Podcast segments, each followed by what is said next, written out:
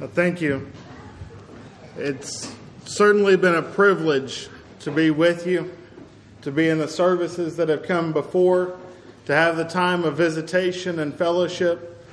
Uh, leading up to this meeting, Brother Chris and I started talking about it several months ago, and leading up to this meeting, we tried to be prayerful that if we were able to attend, uh, that we might be as the Canaanite woman and be satisfied to ask and receive a few crumbs from the Master's table.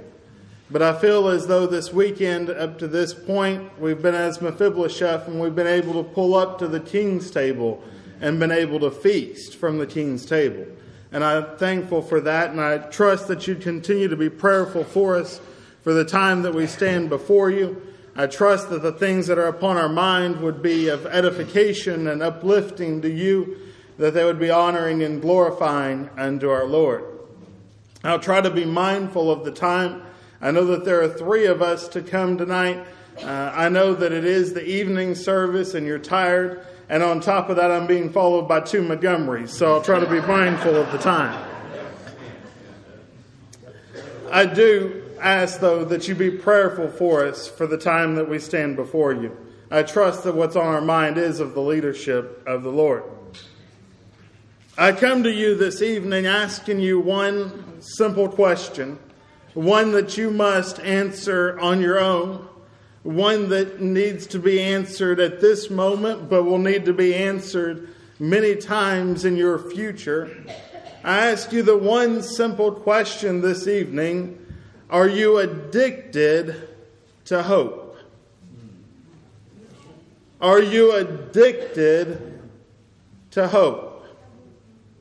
That word addiction is an interesting word. There's so many things in our society, unfortunately, that people become addicted to.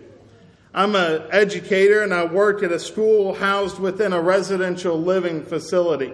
We take in uh, boys and primarily boys, but uh, some girls now from all over the country. We take them in all the way from New York City to, to Los Angeles, uh, all over the state of Texas, from Florida to Washington State, uh, and take them and put them out in the middle of the country, uh, 45 miles outside of Amarillo, Texas. For those kids coming from Brooklyn, that's quite a shock. Uh, but most of those kids, are there because their parents had an addiction. Most of them are not there because the kids are bad. Most of them are there because the parents were bad. There's all kinds of things that are running our society that we become addicted to. But we've become to the point that we have a denotation for addiction that it's just a negative thing, that you only get addicted to bad things. But I'm sure here in the warmer weather, and I know it's even true in Amarillo, people get addicted to really good things. They get addicted to exercise, sometimes to their detriment, but they get addicted to exercise. I believe people get addicted to the idea of losing weight. I think that's really what causes people to go on diets and off diets is that it's such a reward when you lose the weight that you want to go through the process again. I think that's a better reason, anyway. There are things that are positive that we get addicted to. But so often, those things that should be the most important, those things that we've heard already this weekend about reading your Bible and meditating, those things that are positive, truly positive things in our life, how often can we actually say that we're addicted to those. An addiction is something that and, uh, brings forth a chemical response that almost forces you to have more of that.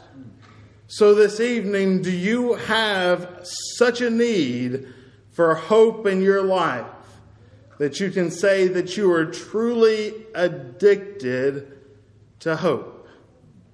Can you say in those trying times, that you're in such a need that you have to have hope in your life. If the Lord should bless us this evening, I want to look at three examples that give us hope. Three examples of men who relied upon hope. but yet their hope in three very different and distinct ways. One looking to his past, one looking to the future, and one I trust looking right beside him. I trust that you'll continue to pray for us for the time that we stand before you. If you have your Bibles, if you're following along, taking notes, I would direct your attention to the book of 1 Samuel in the 30th chapter. And we'll not do a lot of reading. I'll, as I tell my congregation at home, that's your homework. You can go and read it on your own. Uh, you don't need me to stand here and read it to you. But here in the 30th chapter of 1 Samuel, we find David. David and his army are returning back to their camp. David has engaged in trying to fight on the wrong side of a battle. And David and his army come back to Ziklag. And when they come back, they find a devastating scene. David and his army return to their camp, and they find that the camp has been burned, and they find that the women and children, though none have been slain, all of them have been taken captive by the enemy. We've heard mention, and we'll try to remember them in prayer. We've heard mention of the family that lost their, their little baby. I have a four year old son. I was telling uh, the folks around the, as we were eating snacks around the table last night, about my son. He, my son, my four year old son, his name is Jude. He's had many health problems. He has epilepsy and some other health problems. Whenever he was uh, less than two years old, we believe that he had histiocytosis. Uh, it's a cousin of cancer, uh, although it's more, uh, most of the time, it's more fatal than cancer. And I can tell you in those moments that we, saw, that we thought uh, he had histiocytosis, I say we thought he did. The, the leading world expert uh, on histiocytosis said that if he's ever seen a case of histiocytosis, my son had one. But whenever he did the biopsy, it didn't prove it. The, the leading world medical expert said, if I've ever seen a miracle, your son is it. But I can tell you in those instances, in that time period where we were certain that he had histiocytosis, the fear of losing my son, though it still is there today, was tremendous in that time. But I cannot imagine how bad it would be, Brother Mike, to not know where your son was at. I knew that if I lost Jude, I knew exactly, I trusted in the Lord for exactly where he was going to be. David didn't know, and those that were in his army didn't know where they were at. Much worse case. David and his army at this point in time had a choice. You see, we're all going to go through valleys. We're all going to have those times of woe. We're all going to lose loved ones. We're all going to have financial stresses and times that we struggle with our jobs. But the determining factor is we get to decide how large that valley is going to be. You're going to go through that valley, but do you want to be there for a long time? Or do you want to spend most of your time climbing the next mountain. We're all going to have woe, but it's a matter of do you want to be addicted to hope or do you want to choose despondency? You see, that's something that we choose. Sadness, disappointment is something that happens to us all, but we choose whether or not we want to be despondent. For misery loves company. There's no truer saying that's ever come around than misery loves company. David here had a choice. Did he want to be despondent like some of his army was going to be? Or did he want to be addicted to hope? When you go and you read this account in the 30th chapter of 1 Samuel, you'll find that David chose to be addicted to hope. He commanded those around him to go and get the ephod that he might go to the Lord in prayer and ask the Lord, How am I to handle this? Am I to pursue that army or am I to stay here and take another course? See, David gives us a great example. If you want to be addicted to hope, when you face woe, hit your knees and turn to the Lord. It's hard to be addicted to hope if you're relying on yourself. But see, David had a reason for doing that. David had the past experiences of his life. David knew what it was to rely upon the Lord and be victorious. David could say, I can look back to my past experiences and have a trust that if I look to you, better things are yet to come. David turned and looked at those past experiences. The other thing that we should do that we learned from David if you're facing a time of trial and tribulation, if you're facing a time of sadness or of worry, spend a few moments looking at the past salvation of the Lord. For we become addicted to hope by seeing where our hope was past fulfilled. David had a hope. David was addicted to hope. It says that David, though, when he began to pursue that army, had to leave 200 behind. The scriptures say that they were too weary to travel on. I believe the truth of the matter was that they had chosen to be despondent. It's hard to travel on when you're despondent. David was looking to the victory that the Lord would provide. And David pursued that army and overtook them and was victorious. The last lesson that we learn from David in this, though, is as he comes back to the camp with the soldiers that were traveling with him, he brings the spoils back, and the other soldiers say, Don't give those 200 that were not traveling with us, don't give them any of the spoils. We did the battle, not them. David says they'll share in the spoils just as well, because the victory was not ours, but the Lord's. If you want to be addicted to hope, know that the victory is not yours. If you're reliant on yourself, then when you have to look back at those past experiences, you'll find failure in yourself. Next, we come to another example. We come to the book of Joshua and the first chapter of the book of Joshua. And here, recorded for us in the first chapter of the book of Joshua and the fifth verse, we read, There shall not any man be able to stand before thee all the days of thy life. As I was with Moses, so I will be with you. I will not fail thee nor forsake thee. I believe we have that same thing given unto us. I'll not leave thee nor forsake thee. See, I find Joshua here in the fifth chapter, the sixth chapter, excuse me. In the first verse, I find Joshua and his army have come upon the town of Jericho. Jericho, a mighty town, it says that when the army approached because of their past defeats, the town of Jericho began to seal itself up. They wouldn't let anybody come in or go out. Obviously, the town of Jericho was extremely affrighted of this army that Joshua was leading. Joshua goes before the Lord, and remember that these are people just the same as you and I. Pardon my sweating, it was snowing in Amarillo when I left. These were people just the same as you and I. Joshua goes before the Lord and he says, Lord, how is it that we're to conquer this city?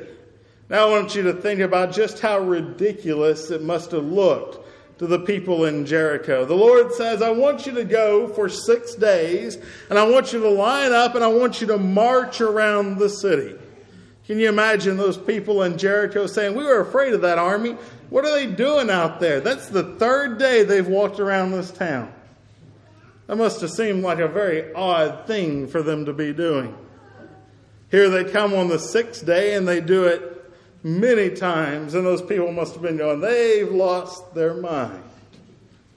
Joshua and the army must have had similar thoughts. Lord, you've given us all these mighty victories, and now you want us to walk around the town? That seems like a mighty odd thing to do. But Joshua was addicted to hope. Why? Because he was looking to the future. He was looking to the future because the Lord had said, I'll never leave thee nor forsake thee. I can look to the future. I can have hope for what's yet to come. Of course, we know what ends up happening there, but if there's any that are holding on to the images from the fables and the fairy tales, don't think about those walls as crumbling at Jericho. The scriptures never say that they crumbled. It says that they fell, fell over in their entirety, and the soldiers marched in. Joshua was addicted to hope because he was looking to the future. I ask you this evening, dear child of grace, are you addicted to hope? Not because of where you are today, but where you know you'll be tomorrow. Do you know that the Lord will be beside you every moment along the way?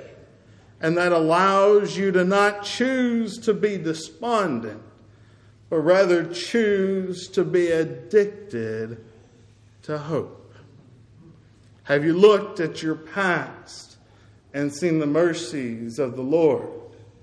And have you looked to the future and known that He'll be beside you in days to come? Finally, I come to one last example. I come to the book of Luke.